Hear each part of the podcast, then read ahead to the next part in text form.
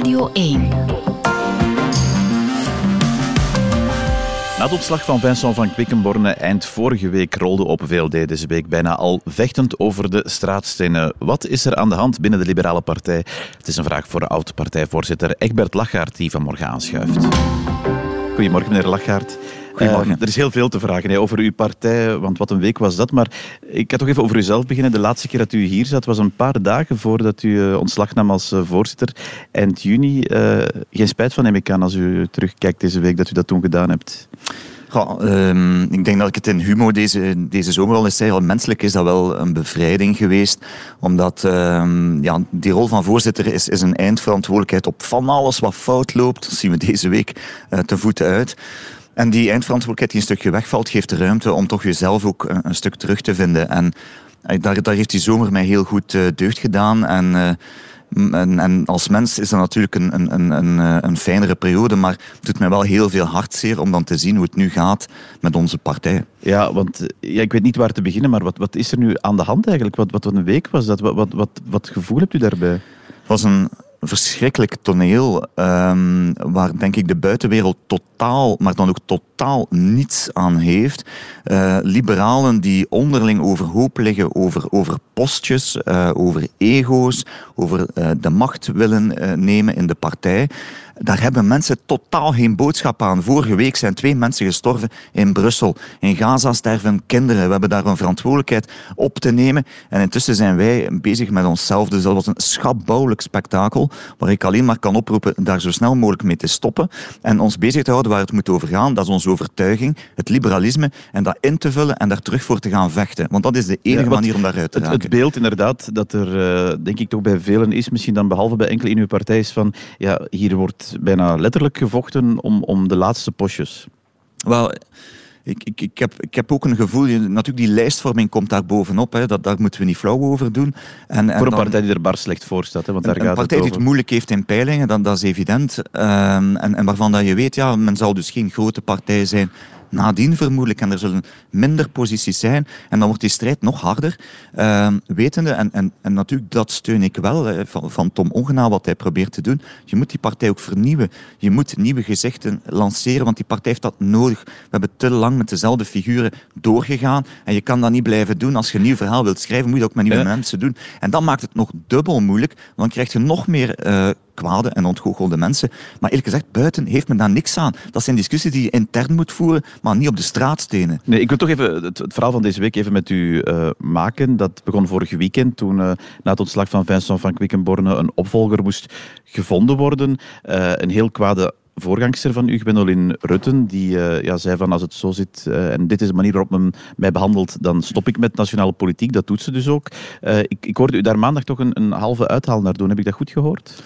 Ja, ik, ik, nogmaals, ik, ik herhaal, ik, ik vind niet dat je dat publiek moet doen op die manier. Dat is een bazooka bovenhalen. Wat zij gedaan heeft. Op, het is een bazooka op een moment waarop de partij het al verschrikkelijk moeilijk heeft. Dat is geen speldenprikje, dat is een, dat is een bazooka. En dat, natuurlijk, dat zet alles in brand met een, met een hele week uh, discussie op straat. En, Want ja, ze zei wel, want ik voel mij onheus behandeld. Ja, maar ik, ik heb het daar ook gezegd maandag. Ik, ik heb ook redenen om mij gekwetst te voelen. Hè. De manier waarop mijn ontslag gelopen is, is ook niet op de fijnste manier gelopen en ook vrij hard. En uh, ik zie in lijstvorming soms ook harde manoeuvres, uh, ook in Vlaams-Brabant. Dus ja, weet je, het, het is natuurlijk geen, geen stil voor blozende maagden, politiek. Um, en ik weet ook niet wat er precies fout gelopen is tussen Alexander de Croo, Tom Ogna en Gwendolyn Rutte en hoe dat precies gebeurd is. Maar ik denk alleen, ja, bespreek dat onderling, maar op die manier ja, dan gaat natuurlijk alles ten onder. Dus het was niet slim van haar om die Facebook-post te plaatsen? Ja, weet je, dit, ik zeg het, ik ken niet hoe het, ik weet niet hoe het gelopen is in het weekend. Ik weet ook niet wat er vooraf gegaan is. Voor mij is het ook een beetje een vreemd schouwspel, want ik heb daar allemaal buiten gestaan de laatste maanden. Ik ben allemaal niet betrokken geweest in de gesprekken die al die mensen onderling gehad hebben toen ik opgevolgd werd. Ja, en nu zie ik dit. Dus ik, voor mij is het ook wat vreemd en sta ik er ook perplex naar te kijken. Ja, maar u noemt het wel, het is de bazooka die ze boven gehaald heeft en dat heeft veel in gang gezet. Ja, je weet uh, dat dat inderdaad als oud-voorzitter die, die, die toch een gezag heeft... Uh, ja, een publiek statement van je welste is. en dan nog gevolgd door een aantal mensen daar rond. ja, dat is een bazooka. Ik kan het eigenlijk niet anders omschrijven. Nee, u had dat aan een aantal mensen gevolgd. Patrick de Waal, toch een kopstuk van uw partij, die dan zegt ik ga misschien als onafhankelijke zetelen. Enkele andere kopstukken die zeggen wij komen niet meer naar dat uitgebreid partijbureau. Of ze dan al dan nog niet kwamen. Ja, sommigen kwamen eigenlijk sowieso al nooit. Dus dat was een beetje een, een, een ja, Maar dan ook wel mensen die zeggen we gaan niet meer op. Ik hoorde Liekes die zegt ik kan meer op de lijst staan. Willem Frederik Schilds die in de aanval gaat. Het stopt. Het is wel een bazooka, zegt, maar het heeft wel heel veel in gang gezet. Misschien de frustratie van jarenlang die nu komt bovenetteren. Wel, er zijn ongetwijfeld uh, zaken uit het verleden die er meespelen om tot deze explosie te komen.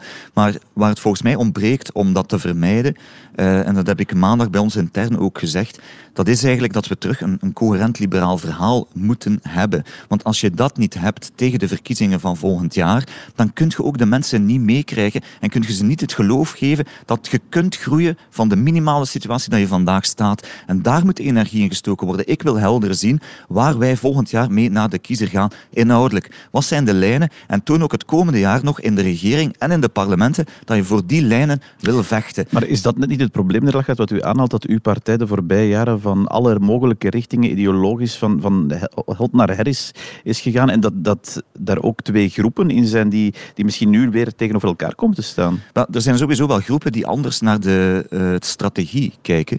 Maar nogmaals... Het gaat uh, eigenlijk over, is het eerder een linksliberalisme of, of is het een rechtsliberalisme? Mag ik dat zo noemen? Het liberalisme is heel moeilijk in links en rechts op te vatten. Maar volgens mij moeten we toch een beetje kijken bijvoorbeeld naar de MR. Is een, onze Franstalige evenknie. MR zit ook in deze moeilijke coalitie. Dus voor een liberaal geen gemakkelijke coalitie. Maar de MR zit daarin en geeft toch zijn liberalisme niet op. Georges-Louis Boucher hoor je elke dag om het, eh, de liberale klok toch te verdedigen. Soms hij maakt, hij maakt geen vrienden natuurlijk ermee. Hè? Nee, hij gaat misschien soms te ver. Maar wat we wel van hem kunnen leren, is dat als je voor je liberalisme blijft staan, ondanks een moeilijke coalitie waar je in zit, en daar durft voor vechten en dat ook helder maakt, dat je wel degelijk stand kan houden of vooruit gaan. En dat is toch een les die Open VLD kan nemen. Een stuk van MR. Wees verdorie toch terug vier over uw overtuiging. Vul die terug in op werk. Vul die in op energie. Vul die op begroting en vecht daarvoor. Ja, ik, ik moet natuurlijk niet heel veel of heel ver zoeken om enkele voorbeelden te vinden van waar ook u de voorbije jaren nogal redelijk flexibel was.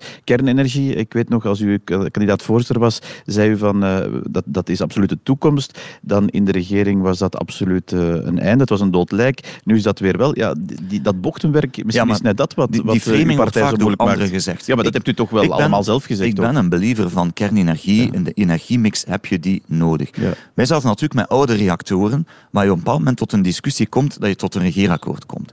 En waarbij hier ook samen met Georges-Louis Boucher en mijzelf bepaald moment tot, tot, een probleem kwamen. Ja, ofwel gaan we voor een coalitie die we eigenlijk liever hadden, maar dan wordt de familie gesplitst, ofwel moeten we iets anders doen. En die kernuitstap die lag eigenlijk al lang vast. De vraag is, ga je hem bevestigen? En we hebben nog een kleine mogelijkheid gehouden om eventueel toch twee reactoren open te houden. Deze regering met de Groenen verlengt twee kernreactoren. Maar er is wel heel veel water door de zee gestroomd. En er is toch wel heel... Dat wil ik eigenlijk aangeven. Uw partij is wel de voorbije jaren op heel veel thema's heel vaak gewisseld van wat is nu eigenlijk... Weet iemand het nog? Weet iemand in uw partij het nog? Wat, wat, wat het wat je daar vaak, eerlijk gezegd, wat opiniemakers daarover schrijven of je daar vaak over leest, klopt niet altijd met de realiteit. Liberalen blijven op hun lijn, op werk, op economie, op begroting en op die zaken. Maar het is niet omdat je in een coalitie zit en een coalitie soms inderdaad andere beslissingen neemt, dat je zelf van idee veranderd bent. En dat vind ik absurd. In Franstalig België gaat je dat nooit tegenkomen met MR. Die hebben die lijn, maar die zullen ook niet... Ja, die wordt niet alles in de Vivaldi-regering wordt op Georges-Louis Boucher geplakt. Bij ons wordt dat blijkbaar altijd zo.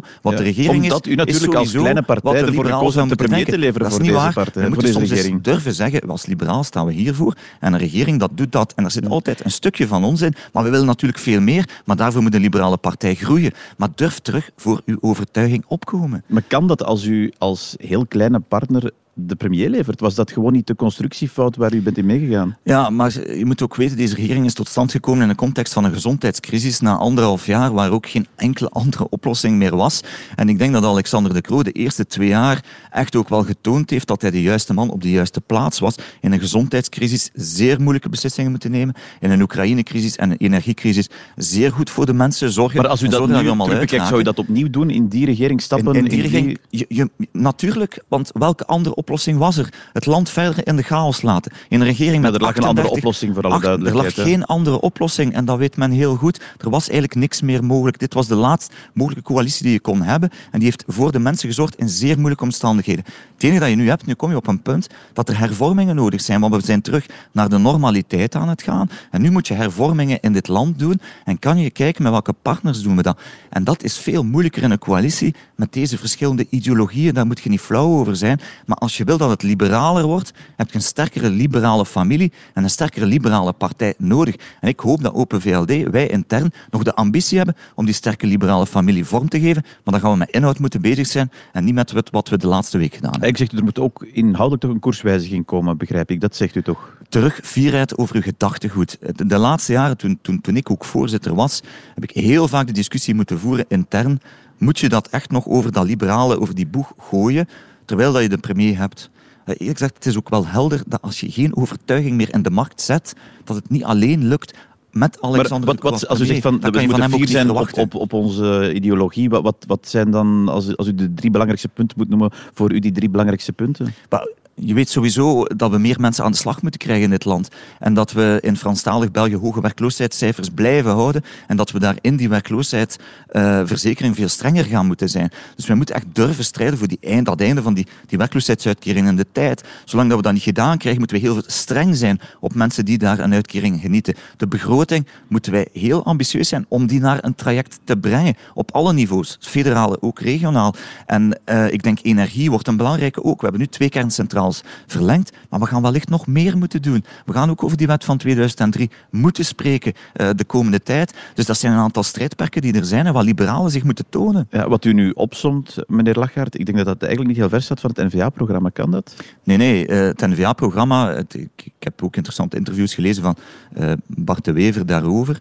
Uh, natuurlijk een aantal punten over sociaal-economische issues, energie, volg ik hem. Zelfs ook over migratie en veiligheid. Denk ik eerlijk gezegd dat wij elkaar uh, inderdaad op dat programmatorisch kunnen Want het is een publiek geheim dat, dat u maar, eens gepraat hebt met Bart de Wever. Uh... Nee, maar wel één zaak. Ik heb ook gelezen in, in het interview dat Bart de Wever ook hier en gehoord ook bij u. Um, als het de ambitie is om een conservatieve Vlaamse partij te maken, dan ga je natuurlijk altijd botsen op, op liberalen. Liberalen zijn, zijn centrumrechts op economie, op migratie, op veiligheid, toch wat mij betreft. Maar op persoonlijk vlak zijn ze levensbeschouwelijk vlak, ze hebben progressief vooruitstrevend. En dat is een unieke mix. En, en dat moet, moet uh, ja, in, een, in een toekomstige setting eender wat, zijn wij geen NVA'ers en geen conservatieven. Maar natuurlijk, in de actuele thema's die er vandaag toe doen, zouden wij elkaars bondgenoten moeten zijn. Zou je ook een bondgenoot kunnen zijn om, om samen in een of andere constructie op een, op een lijst te gaan staan? Want het is publiek geheim dat, dat daar wel over gedacht geweest is. Hè? Ik, uh, ik, ik, ik, ik, zeg als het in een setting is zoals ik die gelezen heb van een conservatieve Vlaamse partij, dan gaat dat niet, uh, en wanneer niet, wel? lukken. Uh, liberalen zullen liberalen blijven en een liberalisme is echt een stroming die waardevol is, waar je toch 20% van de Vlamingen echt kan in meekrijgen. Dus het heeft op zich zijn eigen plek. Maar dat er wel te veel verdeeldheid is en, en dat we eigenlijk zitten schieten soms op de verkeerde partners, dat vind ik dat wel juist is. En dat leidt ook tot een enorme moedeloosheid van heel veel centrumrechtse Vlaamse, wat, Vlaamse als, als, je zegt, we zijn ook wel verschillend, wat, wat, wat kan daar een tussenweg zijn dan? Minstens een, een, een, uh, ja, een wil om te proberen samen te werken. Programmatorisch is het later in een, in een Vlaamse regering of in, in een federale regering. We hebben natuurlijk ook verschillen op het communautaire niveau. Dus er zijn wel een aantal verschillen tussen ons. Maar in de thema's die ertoe doen, ja, zouden we natuurlijk wel uh, bondgenoot kunnen zijn. Maar dat betekent dat de tonaliteit tussen uh, de twee partijen wel, wel een stukje zachter zou moeten kunnen zijn om dat te doen. En, en, dat je ook in de mogelijkheid nog moet zijn achteraf om samen iets te doen. Want u ziet even goed als mij dat er een enorme moedeloosheid heerst in de samenleving. Veel mensen die zich dakloos politiek uh, voeren. Als wij volgend jaar allemaal collectief naar een uitslag uh, afstevenen met 40% anti-politiek stemmen, 10% PVDA, 30% Vlaams Belang, dan zal er nog bitter weinig mogelijk zijn om tussen die democraten dan, dan iets te doen. En dan gaat de uh, N-VA ook in een zeer moeilijke positie komen, waar ze al dan niet ja of nee op Tom van Grieken moet zetten. En ik, ik, ik, als democraat ben ik daar oprecht heel bezorgd over, want wij dreigen in Vlaanderen richting een Catalaans scenario te gaan, waar maar Vlaams Belang en VA zal uitnodigen, je daar in het Vlaams parlement ja, een oefening krijgt onder Vlaams nationalisten, maar waar het land voor jaren geblokkeerd Maar ik hoor u wel zeggen, die partij is eigenlijk onze natuurlijke bondgenoot en dat moeten we explicieter durven zeggen en ook op een andere manier samenwerken? Ik denk als wij willen, uit, er, willen uitraken als liberalen één, maak ons liberalisme helder op de thema's waar je de komende tijd wil voor vechten. Zet uw mensen in het parlement en in de regering aan het werk op die punten die je wil uitspelen in de campagne volgend jaar. En je gaat ook helder moeten zijn met wie dat je achteraf het ziet zitten om iets te bouwen.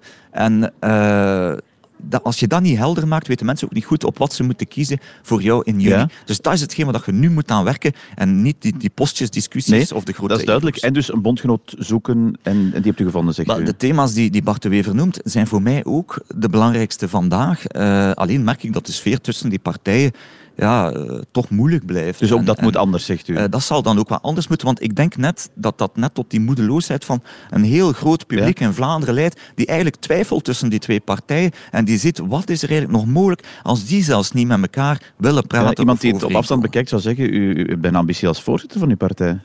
Uh, maar ik vond die functie als voorzitter zeer, uh, zeer boeiend en aangenaam. Maar uh, nu, nu heb ik een andere okay. rol en ik ben beschikbaar voor een, een sterk liberaal project. En ik hoop dat we dat de komende tijd binnen onze partij kunnen, kunnen ik wil toch nog kort, maar wel belangrijk ook hebben over de actualiteit van vandaag met u, meneer Lachaert. Dat is natuurlijk internationaal, dat offensief dat daar ingezet wordt. Um, hoe kijkt een liberaal als u daarnaar?